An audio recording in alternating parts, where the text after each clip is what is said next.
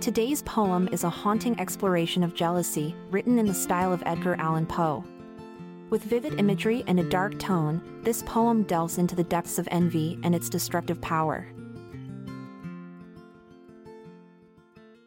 In the stillness of the night, I hear the whispers of my plight. Jealousy, a demon in my soul, a poison that consumes me whole. My eyes, once bright and free, now clouded with envy's decree. My heart, once pure and true, now tainted with a sickly hue. I see her smile, hear her laughter, and my heart beats faster and faster. But not with love, oh no, not I. With jealousy, a bitter lie.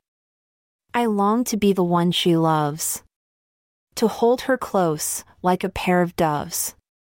But alas, it is not meant to be. For she has eyes only for he. My mind, a maze of dark despair. A tortured soul, beyond repair.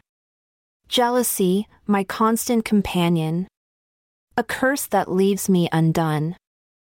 I try to fight, to break free.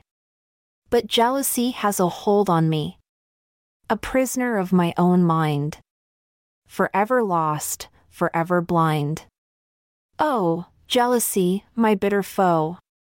How I wish to let you go. But you are a part of me. A demon that will never flee.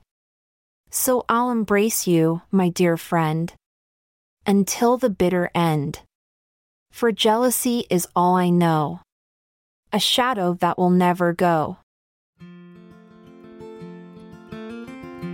I'm Amalia Dupre. As we bid farewell, we're grateful for your ear.